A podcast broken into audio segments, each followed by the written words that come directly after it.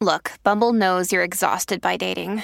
All the must not take yourself too seriously and 6 1 since that matters. And what do I even say other than hey?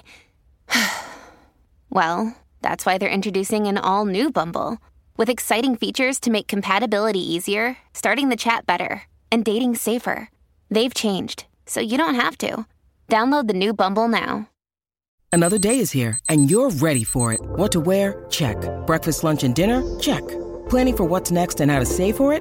That's where Bank of America can help. For your financial to-dos, Bank of America has experts ready to help get you closer to your goals.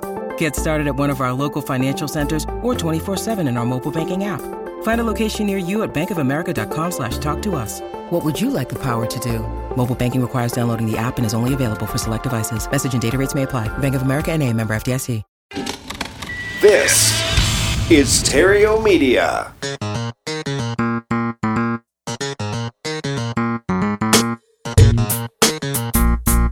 Success in real estate has nothing to do with shiny objects. It has everything to do with mastering the basics.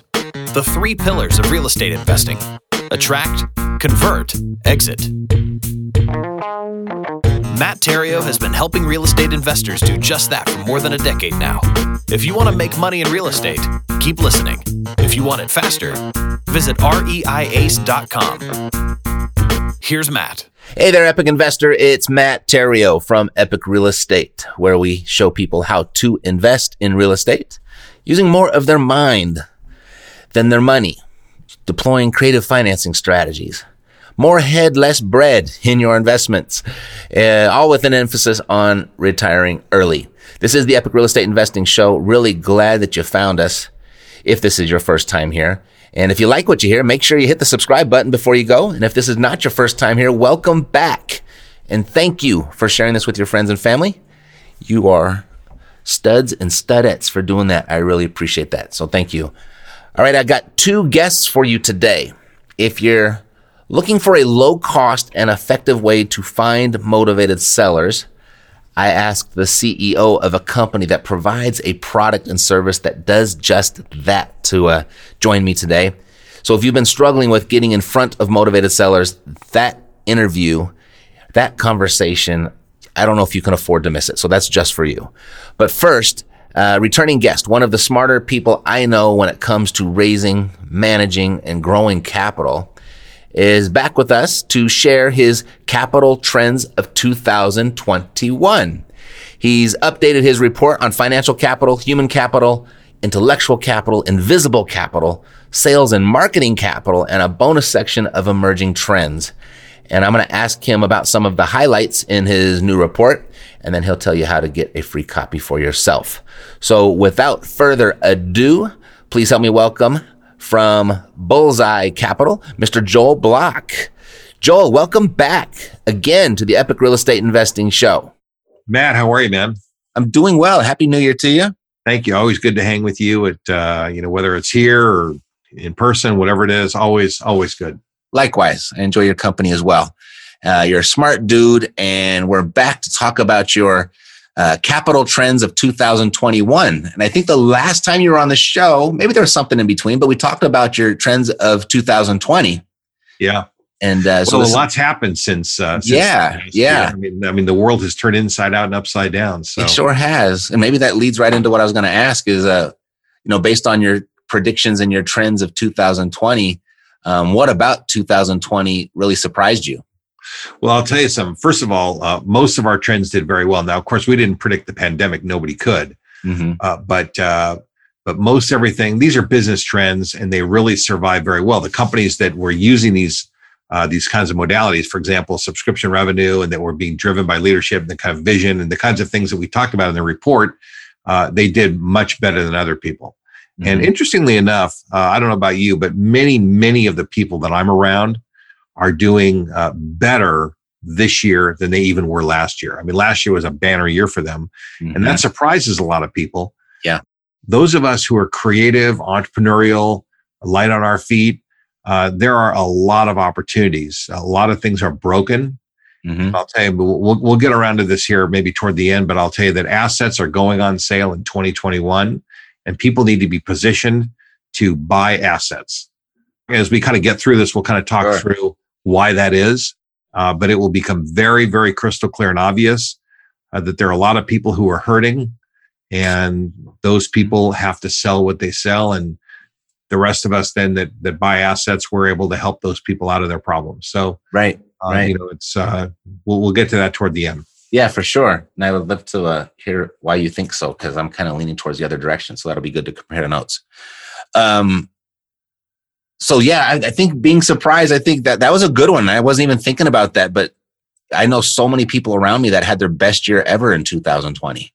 Well, you know, a lot of people had their worst year ever because they were trying to do the same thing over and over again, and the world changed 20 years overnight. Mm-hmm. And then there are other people that just reorganized themselves in, in every capacity, moving to virtual, uh, changing their business model, rethinking whatever they're doing, uh, and they did very well.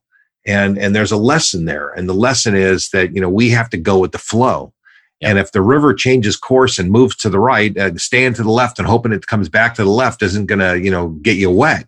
I mean, I mean, we have to kind of go where the uh, where the world's going, and we have to pay attention.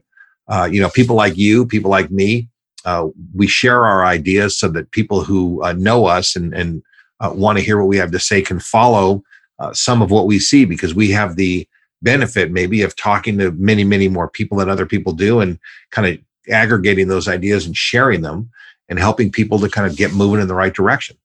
Mm-hmm. Mm-hmm. You know, speaking of, that, of people having to adapt, and and and a lot of people brought their business at home, right, or brought their business to home and working for home.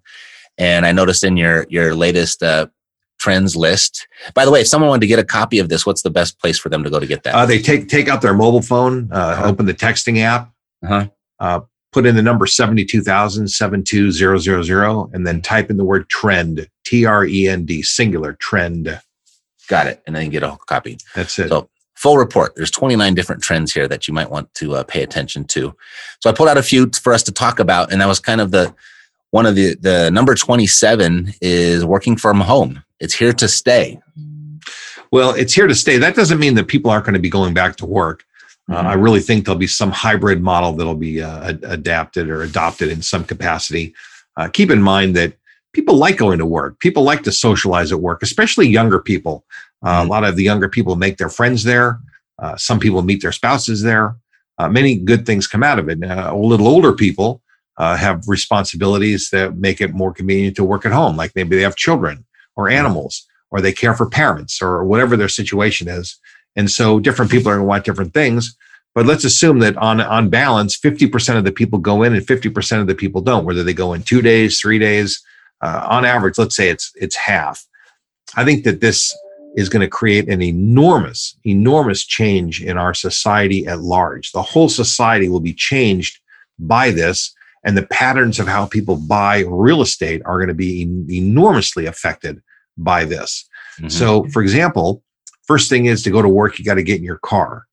If half as many people are getting in their car, uh, that's a terrific thing for uh, climate, Mhm. you know, for global warming and all the other issues that people are concerned about. Uh, it's wonderful for uh, traffic, you know, Yep. for uh, for a lot of the congestion that a lot of us deal with in big cities. But you know, on the other hand, uh, there are some uh, those are winners, but there are some losers too. Oil companies and everything related to automotive is sort of a loser. You know, the Jiffy Lubes, the uh, all these different companies that uh, supply uh, services for automobiles that maybe drive fifteen thousand miles a year may not need to sell as much stuff to people who are driving eight or ten thousand miles a year. So that's that could be a big change. Um, the, one of the big losers are going to be uh, cities, towns, and governments because uh, there's going to be a lot less traffic tickets written, a lot less parking tickets issued, Yep. a lot less sales tax collected in parking garages and other places. So a lot of what they've established as their revenue streams stands to go away or or morph into something else which they are not on top of yet and they're going to have a lot of work to do to get on top of it No, I can see that kind of trickles down and it impacts. like, yeah so right, right out. so so then let's say these people now they get into the city well you know a, a company that had uh, 20 stories of an office building now maybe only needs 10 Mhm. and all the other uh, landlords are going to be dealing with the same thing because all the companies are only going to need 10 instead of Mhm. 20. Uh, well, so that makes commercial real estate sort of a bad bet for a while. Now, that doesn't mean that for professional investors it's a bad bet, but for many people it's going to be a big problem. So, uh, you know, when I talk about assets going on sale, the value of commercial real estate in urban areas is going down. Same thing for the restaurants. 50% of the people in uh, in downtown means that there's only going to be 50% of the people in restaurants getting their shoes shined, uh, going to, uh, I don't know, whatever the other facilities are that are all downtown.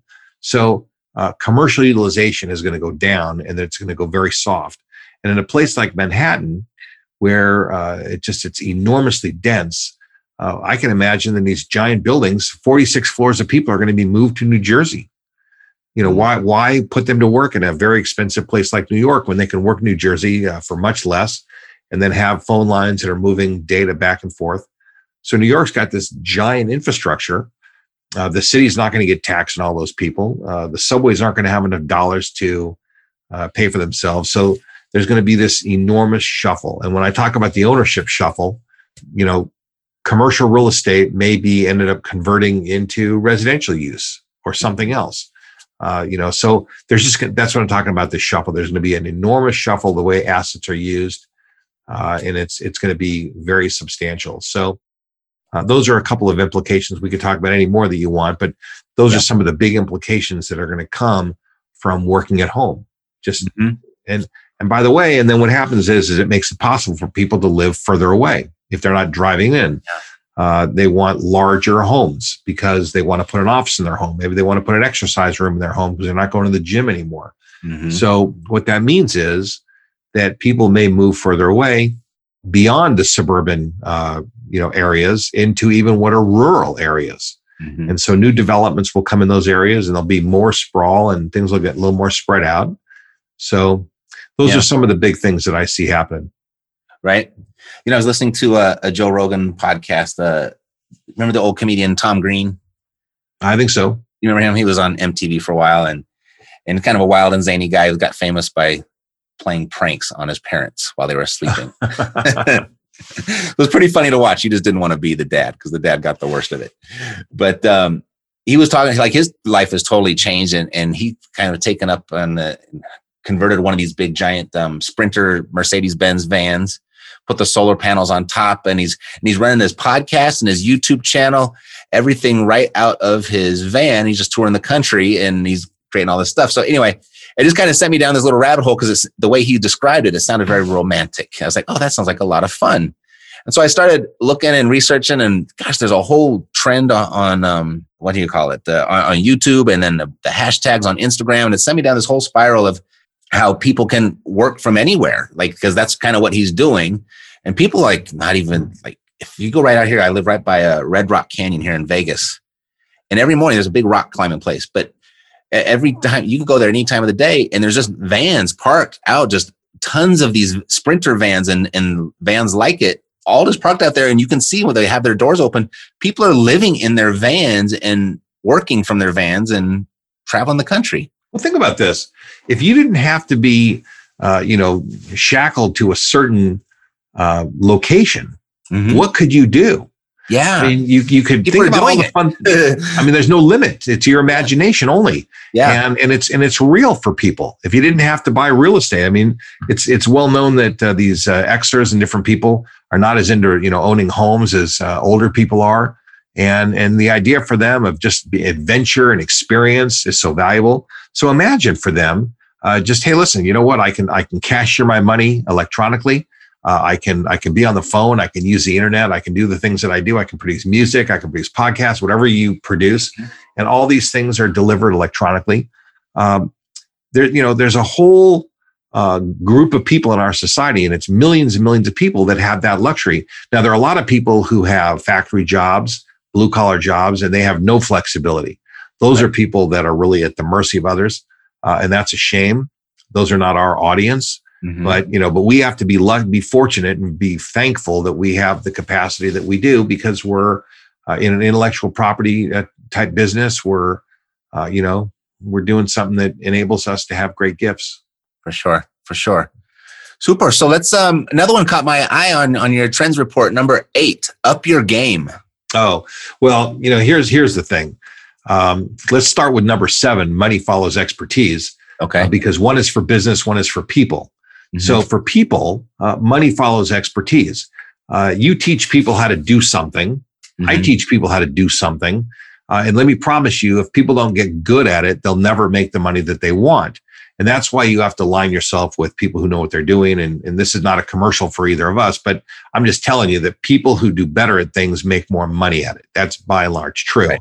And in this economy, think again about this work from home thing that let's say that uh, you know you right now work for a company uh, in your town well all of a sudden uh, now you can work for any company in any town and let's say you're a really hot crackerjack crackerjack type salesman or, or salesperson uh, wouldn't you think a company across the country would like to have you and maybe at a much much higher rate of pay mm-hmm. so companies are going to have access to better employees and employees are going to have access to better companies but what that means is the competition is going to get more stiff and you need to get better at what you do, whether it's flipping real estate, flipping burgers, or, uh, or, or, or shuffling paper. It doesn't matter what it is, but you need to be the best that you can be in that job. And then the, the number eight one is up your game. That's companies have to continue to up their game. They have to uh, be better employers. They have to build better resumes, meaning they got to have better people.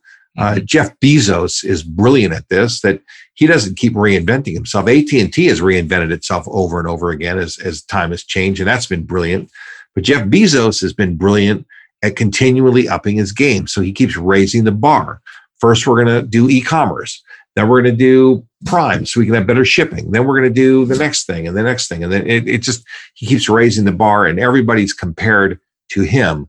And all companies have to think about themselves in the same way so I would just tell uh, all of the listeners, you have to be at the top of your game. You have to be the best that you can be. And you got to get around people who can help you be the best that you can be. Uh, you know, otherwise you're going to be squashed by people who are better than you. And the world is about getting better and better and better.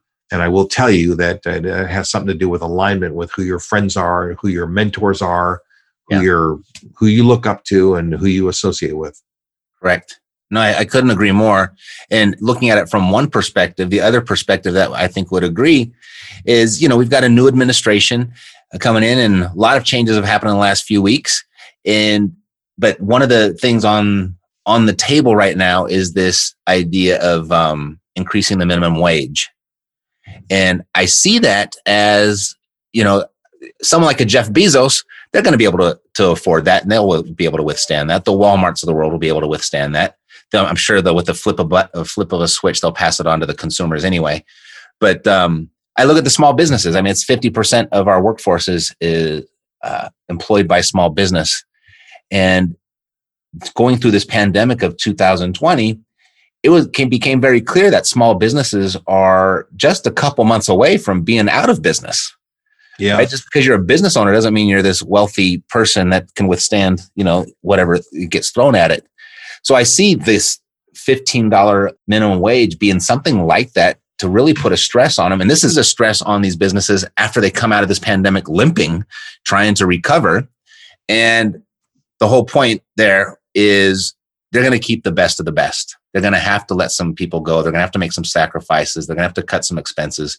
And they're going to keep the best of the best of, of their employees. Well, I see it similar, but uh, but let's take it a step or two further we have a situation here in Los Angeles right this minute where a lot of supermarkets and, and places where there are frontline workers that have to work at these essential workers, mm-hmm. uh, they were awarded by the city what's called hero pay. Mm-hmm. So uh, it's like frontline worker bonus pay, and it's like four or five dollars an hour extra. And you know what's happening now is the places that employ those people are starting to close, and cities and communities are losing hundreds and hundreds of jobs. I mean, like markets and, and these places that have very razor thin margins, uh, they're being forced out of business. And what the government frequently does not realize. Who's paying the hero pay? I haven't heard about this actually. Yeah, this is something that's happening in California. Okay. And and so well, it's who pays and, that? California or the actual no no no the um they passed a law that said you if you have frontline workers that are made to work like like grocery stores you must pay them extra and, and a lot of times this is happening city by city mm-hmm. So Long Beach uh, has has these this hero pay thing going on, and and they're required to pay this uh, this certain extra bonus pay, uh, which is a very nice idea. Listen, no one disagrees that it's a nice idea. Right. Everyone wants But- to make more money. Of course, listen, everybody wants everybody to have a good life. Everybody Yes. wants everybody to be able to take care of themselves. And but part of it goes back to up your game too. And money follows expertise. If people would up their game a little bit, they'd be worth a little more and they get more money. Mhm. But what, what's happening is that uh, these businesses uh, cannot afford to do this, and they're running out of money and they're they're going broke. And so, what the governments frequently don't realize is that businesses have choices. Governments raise taxes, and then people choose to leave the state, and then then state ends up with less money than it had before. Mhm. So then it has to extra tax the people that are left, and then more people leave. And it's so let's talk about the minimum wage because you're talking about uh, you know what happens. Well, at some point, let's say you're paying eight or nine dollars an hour, and you get forced up to fifteen dollars an hour. At some point in time, the business owner says, "You know, I wonder what it would cost to get a robot to uh, cashier the money. Mhm. Get a computer, computer. You know, uh, let's say it costs ten thousand dollars to buy one." But then it basically costs almost nothing to run it. You know, and they do a break even analysis and they figure out, you know what, uh, that's six dollars an hour. Uh, I break even in uh, in 14 months or 12 months or whatever the number of months is. I'm going to do that, and I'm going to let you know 80 percent of my workforce go. So in a certain way, sometimes the government does things that have these unintended consequences because businesses have choices. Everybody has a choice, and the government uh, does something, and then we respond to it, and and then they respond to that, and it goes back and forth. We're playing ping pong with the government, and and that's something that we got to pay attention to. But you know, when you talk about fifteen dollar an hour workforce, McDonald's. I mean, how many McDonald's you ever been to that now that you go up Yep. and and it's like a computer and you slide your credit card, everything is paid, and basically there's a person at the front that just gives you the tray. Mhm. So I would imagine that these McDonald's have many less workers than they had before.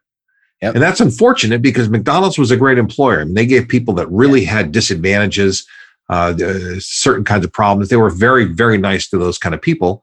But at $15 an hour, they, they can't really afford to be too nice. Right. Now, now it's all business. That's happened in, in guys. There's one airport, and I've been in there multiple times. Maybe it's Dallas, maybe it's Atlanta, but you know, if you go to the bar, it's all just iPad now, Yeah. Well, right? There's not a waitress. There's not. Uh, there's Yeah, half. well, the then, so think about that. So, you know, on the one hand, it's kind of a cool thing for the consumers. It's kind of fun for us. I mean, there's a little novelty. Uh, but the reason they do that is because somebody has probably put them in a situation where they had to do some some analysis and think about it because it costs. They, they don't just put that there for fun because it costs a lot of money to put Right. those kinds of systems in. They're they're doing analysis saying we're going to save money, and you know when when when you have a very low base pay and these people are getting good tips uh, they wouldn't be putting in if they got low price labor they wouldn't be putting in computers but with high price labor uh, they're doing an analysis and then you know they make a decision Yeah. and unfortunately that decision has very very serious impact on the exact people the government's trying to help Mhm. Crazy. Up your game. That's the uh, the model for that one for sure. Uh, I've always been about that constant and never ending improvement, right? Oh, you know, listen, I, I hope that this is uh, better news than bad news. You know, I mean, it's, uh, I think that we're, when we get on the other side of this, and this is a tough go here, uh, Mhm. we're going to be so much better off. But there's just some tough times, and there's some strategies like up your game that people can use to to be at the top of the pile. Mhm. You know, somebody's going to get uh, be at the bottom of the pile. There are people going to be at the top of the pile. So I hope your people, Matt, are going to be at the top of the pile. They read this report. Um, Yep. This is this is Wall Street material. You know. I've got a uh, I've got an audience of rock stars. I have no doubts about them. Uh, number twenty eight. What does this one mean? I, this caught my eye. Stop the gimmicks.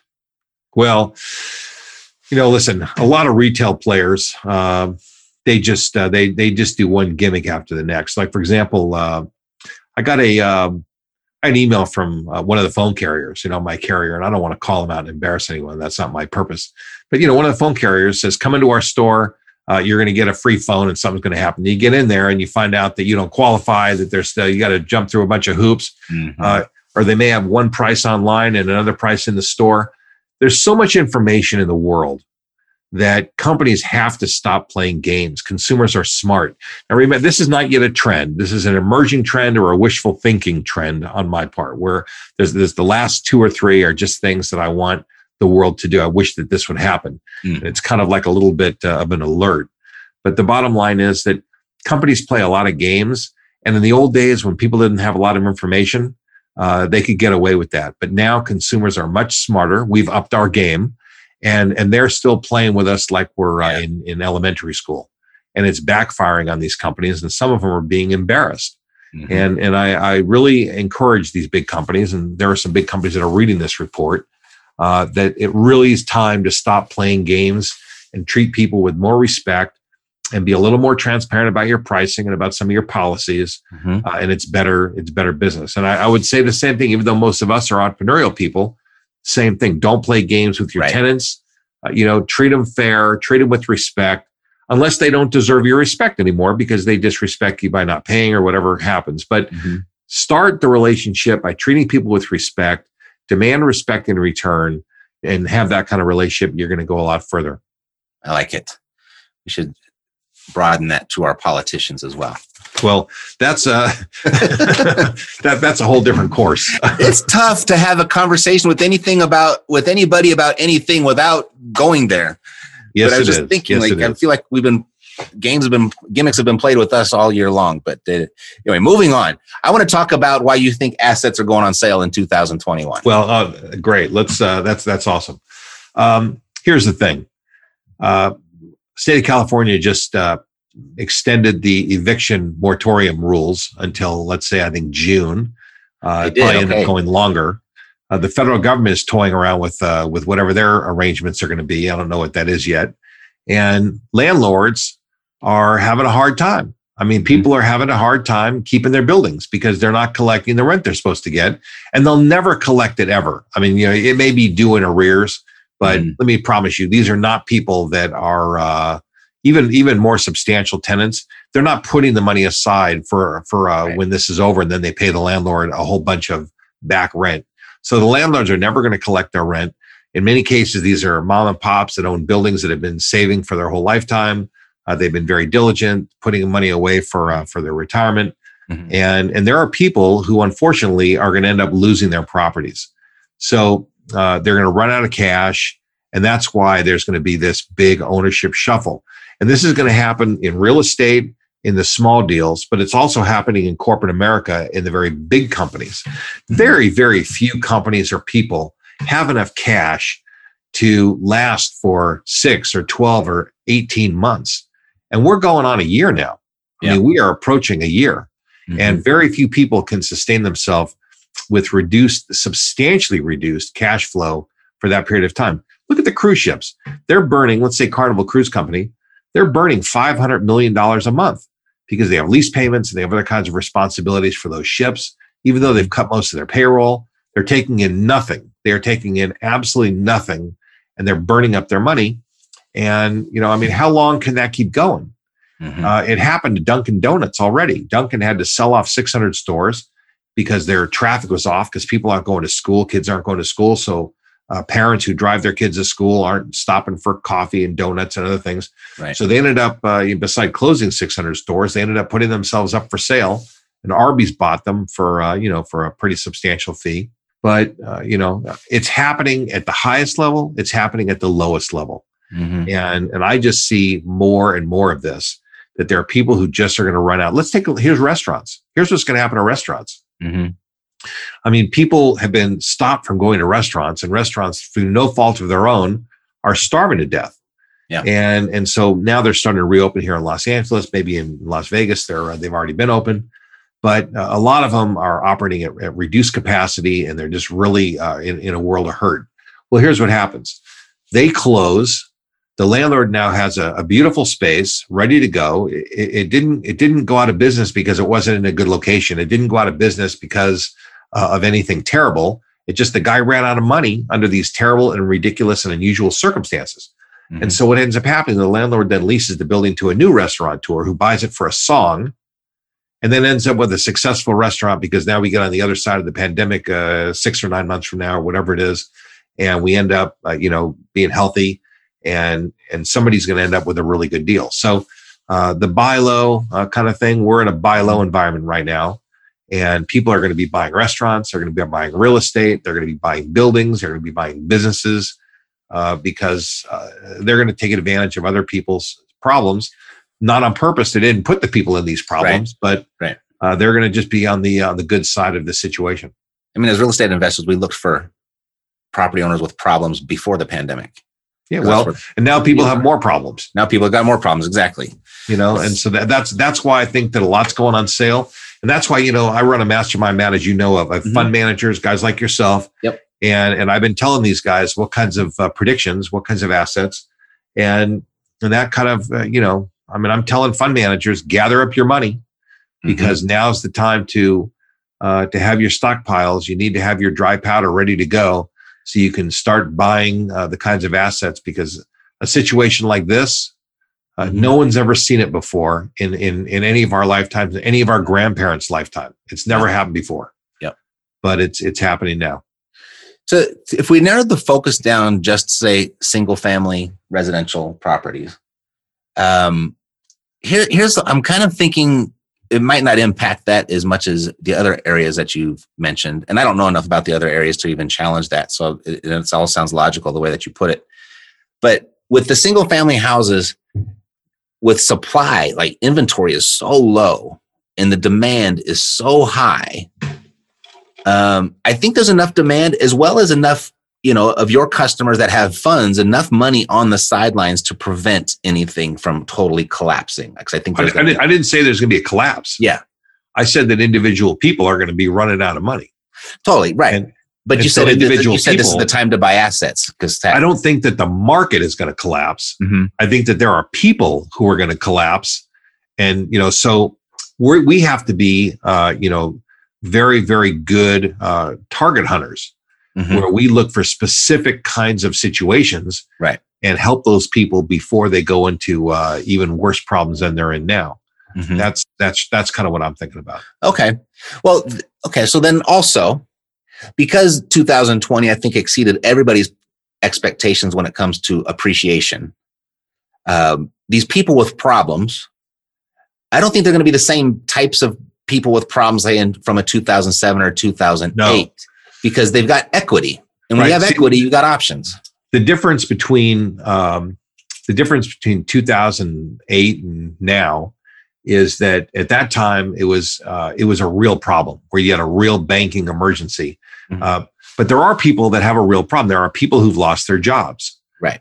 that are own properties Right. and let's say they haven't made a bank payment in a while for now they're kind of safe but Mhm. let's say you rent your house and you don't get the same protection because the only people who get those protections uh, from the banks are people who live in their house, right? Mm. So let's say that you don't get those protections and you're the one that loses your job and now you lose, you've lost your rental income and you have lost your uh, job and you Mhm. still have the responsibility of paying the mortgage.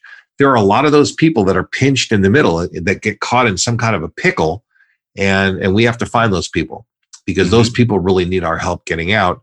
Right. Um, and that's uh, you know that listen uh, that's that's what I'm talking about. And Right. there are No, a I- lot of those. I agree with you.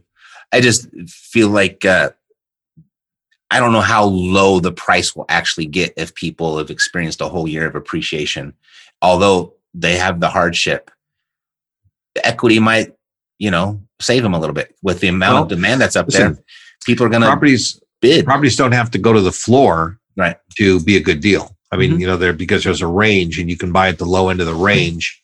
Um, I don't think people are going to be crushed, but you know, but we also don't know uh, how much people are leveraged. I mean, there are some True. people leveraged more than others. I mean, it's uh, banks aren't letting you go to 95% like they used to, but there's still people who are at 80% that might only have 10% left uh, of their equity. I mean, because uh, not everywhere is uh, is equally uh, buoyant. Right. No, I agree. I think there's a lot. There's a lot of variables though, and, there, and it's it seems to be a real a lot of moving targets as well.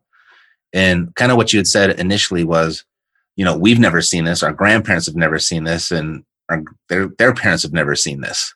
Like we're Yeah. we are definitely in unprecedented times. If that hasn't been the most overused word of the, the year, but Well, I mean, listen, it's uh, this is an unusual situation, Mhm. and all we can do is try to be a little bit um, uh, creative. We can try to be a little bit clear. Uh, one of the things that uh, I, I think has been a big problem all the way along, when this thing first started, they said, "Okay, listen, in, in two weeks, it's kind of going to blow over." Okay, in Right, two weeks, right. it didn't blow over, and so okay, now we're going to go into lockdown for two months.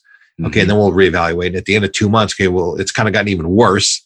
And so now we have to do this next thing. And he, now we're a year later and we keep looking at this in, in these little increments. And now we're looking at the vaccine the same way. And we're saying uh, that all of us are going to be vaccinated hopefully by the summer. Well, mm-hmm. there's 300 million of us that need to get vaccinated. You know, there's, there's more than that in the country, but let's say that's how many. And we each need two shots. That's 600 million injections and they're doing a million a week. I mean, that's two years by itself. Right. So I, I think it's going to go faster than that, but it's not going to be done in two or three or four months. It's just not. And, and we keep being uh, somehow, uh, I don't know, we keep fantasizing about what we're going to accomplish and it doesn't go that way. And we need, I think the people who are more successful are a little more critical thinkers. Mm-hmm. And we need to think this is going to go on for a little while more. Yep. Uh, it's not over yet. Yep. Super. So the report. It's you text the word trend. Is it to 72000 or 7200 thousand. Okay so text the word trend to 72000 you can download joel's report 29 uh, trends for capital of 2021 and uh, check it out. You one of the smartest guys i know. I love uh, spending time with him and talking to him about stuff.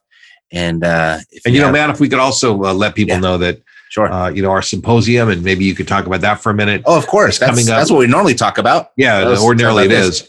Uh, when is the next one? Uh, it starts. It's going to be live on Zoom starting April 27th. Okay. And, and that's where we teach people how to raise capital, how to put together yep. syndications, funds, so that they can have all the powder they need to go out and buy things. Uh, you know, uh, we helped you build yours, and, and we've built, you know, many, many, yep. many other ones. Uh, in fact, this one is probably the most subscribed we've ever had. There are more people that want to build structures now than probably ever before. So if people are thinking, uh, they can either go to uh, syndicatefast.com uh-huh. and you know get on our list. We send out videos and other kinds of things, or they can uh, the same number seventy two thousand. They can text the word asset A S S E T asset perfect to seventy two thousand and if you would put those things in the show notes, then you know whoever is interested uh, can kind of come into our sure. world and, and, get all sorts of advisory from us. Absolutely. And just a, um, a testimony that Joel is the one who helped me set up my fund, and I've referred him several very happy, satisfied clients that he's helped do the same for. So if that's in the, the books or the game plan for you next in your real estate investing business, I highly recommend it. He's the best I know. Alrighty, Joel, thank you so much. And uh, I'll see you again soon. Yes, we will. Thanks, Matt. You're the man. You bet. Take care, bud. Hey, hey, hey, hey, where are you going? No, we're not done. If you're looking for motivated sellers, specifically a cost effective way of doing it, I'd like to introduce you to my next guest. But first, your portfolio has seen better days. But this shall pass. And the best for you is yet to come. Together, we'll get you there faster. We're cash flow savvy, and we'd like to share some information with you that will show you how you can take control of your financial future and accelerate its arrival. Go to cashflowsavvy.com. More building, less waiting. Cashflowsavvy.com. On the phone, I'm joined by CEO of the groundbreaking lead generating platform Launch Control. So please help me welcome to the show, Mr. Aaron Pimpus. Aaron, welcome to the Epic Real Estate Investing Show. Glad to be here, man. Thanks for having me. I know we've yeah. been chatting it for a while. we have, and we've had a couple mishaps and miscommunications, but we made it because we're professionals. There you go. so I, I, really love what, what you do, and I've been really looking forward to having this conversation with you. And I've actually been a little bit um, disappointed, not in you, but disappointed that we haven't had that, been able to have this conversation sooner. With uh, just a, a, great service you've provided, I've got a bunch of my REI Ace clients that are using it and are swearing by it, and I just want to share it with everybody. And that is your uh, service launch control. And so, before we do that, though, kind of give me a, a, little bit of a story. We haven't got to talk too much about you personally, um, of what you were doing just before you started this and what inspired you to do it. Yeah, so I think it's a similar story to everybody else, right? You know, had the uh, the corporate nine to five. You started right? with Rich Dad Poor Dad. Is that where it started? Um, no, we actually started with um, I don't okay. know what it was. It was just like you know random courses. And can you hear me? Okay, so well, you said started like everyone else, and that's everybody, everybody's beginning. So yeah, anyway, I think it was. I'm sorry, I'll be know, quiet. Go ahead it's a combination of things, right? So, uh, but it was in 2018. Mm-hmm. So my partner and I, we were in, I would say corporate America, right? We had Um, we're in medical software, so essentially that's where the software component will t- will come in. But uh, we're both, you know, got advanced to the VP positions. You know, we're doing it, flying all over the place, and it just sucked. You know, we're making pretty good money, but overall, it was just like the quality was just like not there. Uh, you know, we're gone. We had kids. You know, it's just back and forth, and then in 2018, we just decided to make the transition. It was actually going to be it's going to be three years in March. Uh, so yeah, but we decided to transition to real estate. Right, obviously started acquiring knowledge, et cetera, et cetera. And then um, Ashley, my partner, she quit first, and then I kind of followed suit later on. But essentially, you know, we just started doing wholesaling deals. You know, learning as we kind of you know failed forward, doing a couple of rehabs here and there. Um, you know, we ended up doing, I think, over a million our first year. I would say year over year. So, you know, we just applied everything we learned from our kind of like the private equity uh, company that I used to work for. Uh, her, she used to work for a publicly traded company. So we just took all that knowledge and it kind of inserted into our own business, right? And that's kind of like what you should be doing, right? Take what you're best at, take yeah, your skill set. You said, um, you said you were in corporate America in 2018. So this is really recent. Yeah, so yeah, it's gonna be okay. literally three years next month, right? For us, yeah, I think three years, uh, March or April. Yeah, so, um, but yeah, we basically wanted to hit the ground running. You know, a lot of mistakes. We were, you know, spend everything up to like 30k in marketing uh, each month. Not necessarily best ROIs, right? But tried every marketing channel that was out there. Um, and then what we started doing is it's like, look, nobody was doing texting back then, you know, on the scale that it is now. So kind of created our own mm-hmm. software and started doing it. I mean, it was just absolutely, I mean, think of it back then, right? The ROI was just like you couldn't even calculate it, right? Because there's cost was basically nothing. So from that, we were creating our own software and kind of using our experience because we both work for medical software companies, kind of did everything from product to marketing to sales, you know, a little bit of uh, knowledge on all aspects. Mm-hmm. And that helped us to create um, what were the beginnings of launch, right? So we applied also the big component, which is still, I think, what is the biggest differentiator today, Matt, is that we made it sales process driven, right? It's meant prospecting, not the spam tools that are, let's say, out there now, because we all know, and I know you kind of teach this with your students as well. It's like, look, you can do whatever you need to, but if you're not there in the follow up and you're doing in the process, and again, in this case, sales process driven method, dude, you're just throwing money out the window and you're just, you know, throwing kind of uh, what I would say is cold um, prospecting at what I would say is probably one of the best channels for return on investment, right? Um, but going into 2019, right? So we start putting everything together, et cetera, in 2019. So there was an opportunity to take kind of launch to market, right? There was other softwares emerging, et cetera. And I'm like, look, man, this is like, we got a way better product. So we had an opportunity to um, release that, and that's kind of started it all. I mean, we were able to grow at pretty pretty fast rate, and our our kind of approach was always the same, right? We were following a very specific process, and that's why our conversions, you mm-hmm. know, to deal, right? That's what it's about, right? Cost to cost per deal and text to deal is another metric that we track very much. Um, has been always lower, right? When compared to either other texting platforms or even other approaches, because working everything down instead of taking the same approach as everybody else has been the key. And that's why we have um, our drip campaigns. I would say account for about 70% of our overall deal flow. And the same thing for all of our users, right? Because we just focused on that aspect uh, so much. And look, it's the same thing in, any industry. If you go in there, sales comes up from follow up, right? And I think what we got to here with unfortunately this industry is where everybody was doing on the first try and expecting to get like you know 10 15 deals and i guess maybe that worked initially but not everybody when everybody started going to mass scale right that no longer is the same thing just like direct mail just like any other methods i mean look you've seen it all basically but if you don't have that back end dialed in you're going to be just literally spinning your wheels and then hoping to get deals from the jump it just simply doesn't work that way, right? Regardless of what business. So that's kind of right.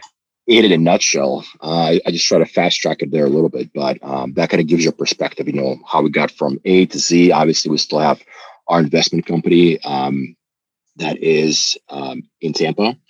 And, uh, you know, it's kind of evolved into two separate businesses. Sweet.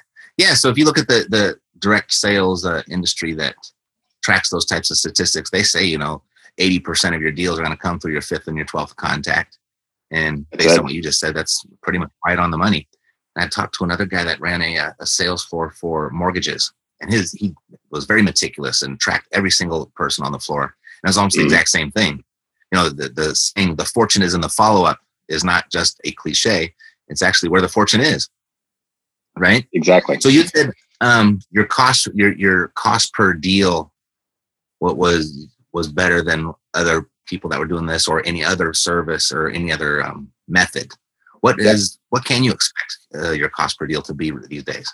Yeah, so it depends on obviously the market, right? That determines everything, just like with direct mail. So I would just say, mm-hmm. let's say take an average market, like even Tampa, where it's a little bit more competitive. Um, mm-hmm. You can be anywhere like where we are now, and we would think we've always been fluctuating around a thousand or just below. You know, it can go to seven hundred dollars mm-hmm. per deal. So yeah. it obviously comes down to, of course, your data.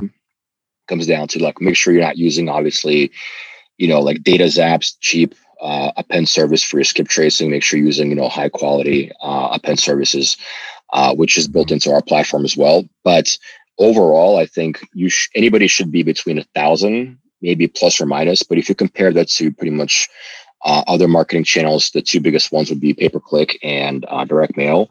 I think mm-hmm. now that the inventory is much lower, right? And I stay in touch with a bunch of people who are doing, you know, either direct mail, they own the services etc. Um, but the the cost per deal has been coming up because less and less inventory, less and less uh, people that are you know let's say in the situation where they're able to sell, and a lot more influx, uh, a, a, lot bigger influx of I would say wholesalers into the industry at all. So those mm-hmm. factors are would be driving up the cost per deal. But I think a good average would be somewhere between 700 to 1200. Some markets may be higher. Some markets I've seen in tertiary markets, Matt, something as low as like $300 doesn't make sense, right? You know, really? because nobody's fishing that because we have all the data, right? We're sent, we've sent out hundreds of millions of messages and I can see all the data points, which is interesting. You can see what people are fishing and what they're not. But I would say a tertiary market, you know, the ones that are not oversaturated, um, the ones that have, uh, that have not been hit by every single wholesale in the world, right? It's a lot easier to get deals done. Obviously, text is the fastest way to get it done but in those markets, I mean, look, mm-hmm. we have users that are like, they'll be in our light account, which is like $300 a month. Then what's left, Matt? Your skip mm-hmm. tracing cost plus your list, whatever you're getting it from, maybe an extra couple hundred bucks there.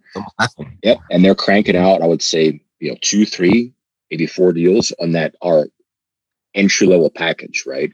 But because the targeting is so much more direct. And then from then on, you have secondary markets and then like, you know, the large markets that we all are familiar with. Uh, mm-hmm. it's a little bit harder to play because everybody and their mom is texting. But the other thing we've done is we focused very much so on the copy. Look, everybody and their mom is saying the same thing. So if you differentiate yourself, and we have copywriting services for those that look, not everybody is a born writer, right? Neither am I. So we are able to help out with that aspect as well to make sure that you're dialed in to your specific list to like look you know that foreclosure or somebody that's in forbearance is going to be a completely different conversation than absentee. They don't need to mm-hmm. sell right? Pain points are different. Dude if your messaging is misdialed or using the same thing for everybody well that's what you're going to get. You're going to get very generic results that simply mm-hmm. don't move the needle. Or in most cases you'll just get ignored or like you know spam blocked or whatever because people are desensitized. Look, everybody, I'm sure you're getting them. I'm getting them. If you own properties, you're going to get messages. Uh, yeah. But it's how you go about it. That's been the other differentiating factor that we focused on quite a bit. Right. Now, I was actually going to ask you that about, you know, we, we know it's going to work in a market where nobody's doing it, or it's going to work really, yep. really well. Right. And then even the mid level markets, it's still going to work very well. So there's a lot of people that are concerned with the, the, the saturation or the competitiveness of their market. And you kind of maybe um, dropped one of the a little clue as to what differentiates as far as what the copy is and being specific to the situation. How else or what else do you see people that are succeeding in those saturated markets? Because somebody's buying those properties, so somebody is succeeding. What do you see? What do you see them doing that the others aren't? What What are kind of some of the key ingredients? Yeah, so it's consistency. One, uh, because here's the thing. Look, I mean, most people like you know this business. There's going to be what ten hats to wear at, at the least, right? You prospect, you yep. start the conversation, you get the deal, you you know talk about contract, you start going into the signing process, then you go into transaction coordination, then you're trying to sell the deal, et cetera. There's, it's a whole roller coaster, right? So you're going to see people have a great month and going down because they let their foot off the pedal on the prospecting side. So what we've done, again, we've tried to focus as much as we can on the follow up, right? So our drip campaigns being very specific, a year out, et cetera, right? But making that as easy as possible for users because you can even almost put that on autopilot. You still need to be compliant, still send those out. Um, but the point is, you don't necessarily need to continue uh, sending out new batches, right? Or let's call it new messages. Because if you've mm-hmm. sent out several thousand, you know, 10,000, whatever may be the case, it's like mailers, right? Your phone's going to keep ringing. There's a lagging effect. But in this case, they're going to be, the phone's going to keep ringing because they're going to follow up with you when they have a need, they send you a postcard, etc. But with texting, it's going to be based on you reaching out to them. And by setting up specific messages to go out at a very, very specific time based on their original need, right? So if it's a probate or if it's a, let's say, absentee or something else like that, the message is very targeted and it goes out at a very, um, what I would say, efficient increments and, and the timing in the messaging, right? So you may have been not available the first time you're not interested or it's a maybe you know next time you're getting your groceries it just wasn't convenient. But by the third fourth times we're seeing that you know nobody else is following up with these people. They send out this one message and that's it right? Because they're not even capable of or they're not able to sustain it all. But if you've sent out let's say your first month which might have been let's say for one of your students february they've sent out 5000 or 10000 messages. You can literally coast the entire next month from sending out new messages and focus on follow up only because when responses come in, we have different statuses. So we have hot, warm, nurture, drip, etc. Right. So you can put a lot of mm-hmm. people on drip or on even manual follow up. So you can just filter by those statuses and go go through it. You have click to call, so you can either text them or call right? But where the biggest differentiator comes in is being able to actually take those actions. And with drips, it literally is like, you know, it's a matter of a few clicks, but you're back in the conversation. It's very non invasive. You know, it's like, you know, you're not setting the same message because look, everybody's desensitized now. Like you've gotten them all, we've seen them all, we've seen like the bad versions of it where people will get the same list or they'll have the prospect because we filter out existing uh, prospects, meaning that you can't send the same message twice or you just sound stupid, right? Because you're literally they know it's like a bot or you're you're, you're copy and pasting. Instead, right. what we'll do is we will send them another follow-up message that's acutely based on where you left off in the conversation. And at that point, it's like, oh, okay, Matt, the guy, all right, he wanted to buy the house. All right, man, I gotta, I gotta get this done, right? So at that point, they're like, all right, well, what's your offer, right? And the conversation comes back to life. And that's the same thing we just mentioned at the very beginning, Matt. That's where the it's industry agnostic, right? But that's where that follow component starts to change the game. And that's where anybody in a, in a large metropolitan market or wherever you are, if they stick to our process and use our content or even their own content, because we show you how to do it. So look, here are the guidelines. You don't need to be in there going through this roller coaster up and down, right? And you don't always need to be prospecting because we make mm-hmm. it so easy to do the follow up and then you're able to see the results come in. It's just about staying in touch with people. Mm-hmm. Good. And our That's algorithms right. do the rest. That's kind of, you know, the other component, right? The secret sauce that we've developed. The app is like 30% of what you see. Our algorithms and being able to get through people, high deliverability, and making sure you actually are going through mm-hmm. is the other component. But you don't need to worry about that. That's just behind the scenes done for you. Perfect. Yeah, you'd mentioned that the uh, one of the factors up front you'd said uh, that the, the data is important and where you get the data from. Uh, what type of parameters do you place on the data that you see to be the most successful? Yeah, so honestly, um, there there's like you know the the PropStream data which is available to everybody, right? So you can get that. Um, you can get the what I would say the there, there's the broad list. You know, think absentee. They get updated like you know once a month, depending on who you use, right? Uh, mm-hmm. Those always perform, right? It's just a matter of making sure that you are, again, using the right skip tracing service and you're getting like tier one or basically the, the best available um, match rates. But match rates are a little bit misleading. It's more about the accuracy rates, right?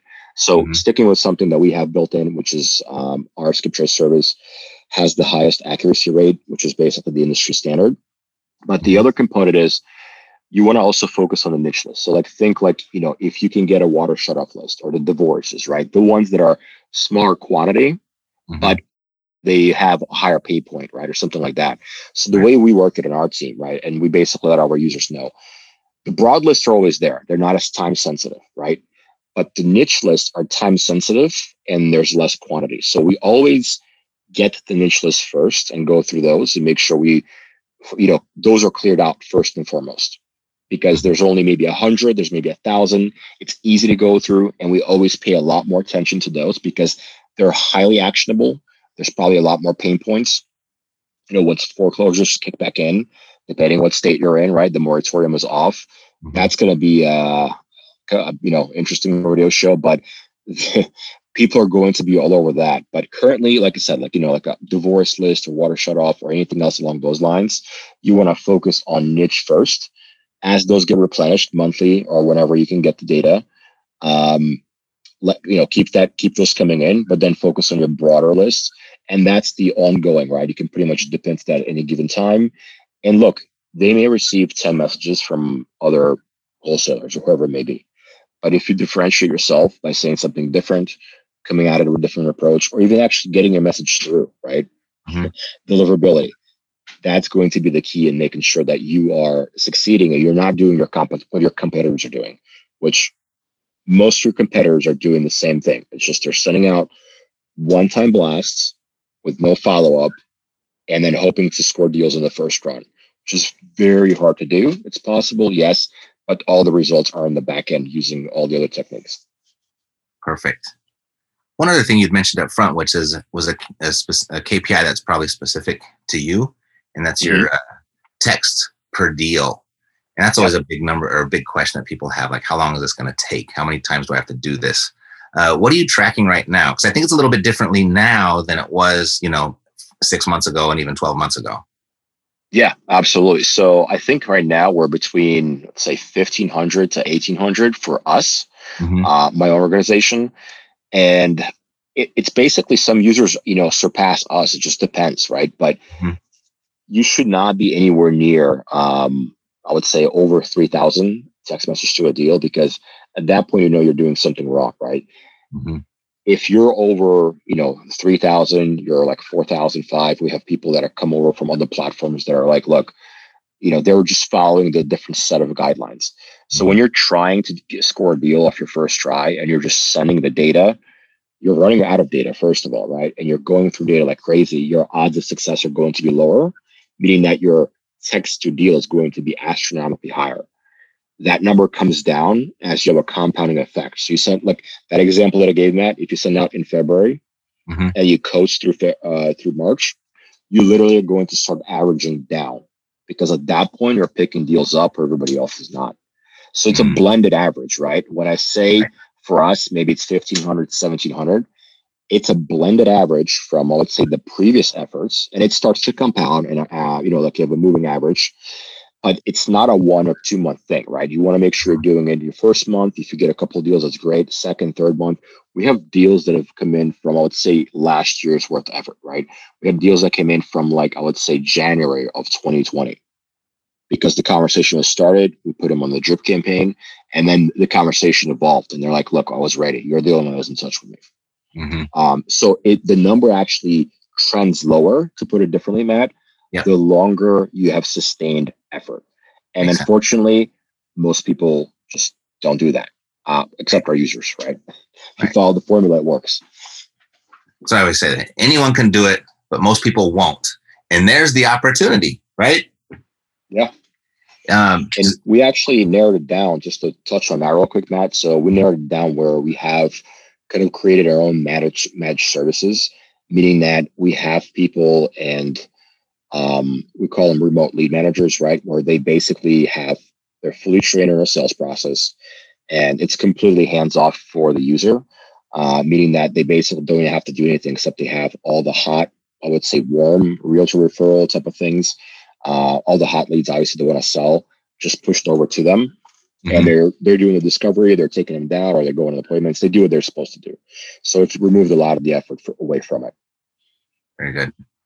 You know, one of the big topics of discussion before we entered into a global pandemic was the pushback on on cold calling and the pushback on texting from the powers that be. Um, I haven't heard too much about it. Obviously, the last year they've had much bigger fish to fry in our world. But what does that, yeah. that status look like right now as far as regulatory stuff? Yeah, so it's going to get much harder, I think, with uh, compliance because there's new regulation coming out on how you're going to send your messages, right? So it's nothing that the users need to worry about because essentially the TCPA compliance is the big piece, right? And it's really about how you're sending out the message, right? That's what we don't, you need to click to send a message or hit a space bar, this manual intervention, right? And you can do that, you know, you can do a hundred times uh, in 20 seconds. It's, it's usually an overthought component. So mm-hmm. to stay compliant there, it's still the same, right? We're also not soliciting a service, right? I'm not selling you ShamWow. I'm not asking you to list a property. I'm asking to purchase a property or right. it's no different than obviously we're all, we're all familiar with driving for dollars, right? Mm-hmm. So it's no different than you driving by a house, getting their phone number or looking it up. Look, everybody has public records. And I shoot you, Matt, a text on one of your rentals. It's like, hey, Matt, own a couple rentals in the area, you know, drove by yours. Uh, you know, this is Aaron, you know, the local investor, whatever the case is. Yeah. Would you be interested in an offer by any chance? So it's no different than sending kind of like a message one on one, except we obviously have streamlined a lot of the process. Mm-hmm. But we are not looking to sell Matt, the homeowner, or maybe the potential landlord, anything. I'm looking to ask you a question about acquiring your property. So as far as that, it has not changed. Uh, now, as far as deliverability, you know, uh, messages going through, it's been a completely different topic, um, which again has been, um, I would say, it's affected quite a few providers in the area or in our space. Um, but that's going to continue to be a challenge because look, there's going to be a lot of bad players, whether it's in our industry or in other industries where they're relying simply on like the spam method, right? That's it right. versus where you are doing selective texting and you're relying on extremely well curated follow-up to ensure the highest results right? And that's where we've seen a lot more success obviously doing it that way because it's sales process driven and then obviously with that comes much different outcome. Perfect. Well I, that's all the questions i got. I've been looking forward to having this conversation for so long. I really just want to see it work. I want to see it demonstrated. And we can't do that here on a podcast, but what we've done for next Wednesday is that's the 24th of February is we've set up a uh, an online workshop, an online web class for any of you that uh, would like to come join us and see it. I'm certainly going to be there because I can't wait to see it work. So you can go to WednesdayWebClass.com where Aaron and his team will demonstrate the software and show you what probably the most cost effective uh, marketing for real estate investors in the space right now, and not by a little bit, by far. You know, you said that the the cost per lead or cost per deal is between 800, 1200 bucks, 700 bucks, 1200 bucks. That's like half mm-hmm. of what the best direct marketing is getting right now. So correct. Yeah. I mean, let's say even if it's you add another thousand to that, right, Matt? Or another, mm-hmm. let's say even if you double it, right? it's still uh, a much better return, right? So yeah. I'm kind of going by the the properly done method, you know, the properly executed. But you know, even if, like I said, you're behind that, it still outperforms by quite a bit. So yeah, you're right on target. For sure. Perfect. So Aaron, I will see you next Wednesday. That's 5:30 p.m. Pacific Standard Time. And if you would like to join us, you can go to WednesdayWebClass.com and just click the little registration link, save your seat, and then uh, it'll be one big happy money making party. Awesome, man. Looking forward to being hey, there. Thanks for being here, Aaron, and I will uh, see you next week. Awesome. Take thanks, care, bud. Bye. All right. If you found this episode valuable, who else do you know that might also? There's a good chance that you do know someone else who would. And when their name comes to mind, please share with them and ask them to click the subscribe button when they get here and tell them about WednesdayWebClass.com as well. And I'll take great care of them. Alrighty, that's it for today. God loves you, and so do I. Health, peace, blessings, and success to you. I'm Matt Theriault, living the dream. Yeah, yeah, we got the cash flow. Huh. Yeah, yeah, we got the cash flow. Yeah, yeah, we got the cash flow. You didn't know, homeboy, we got the cash flow.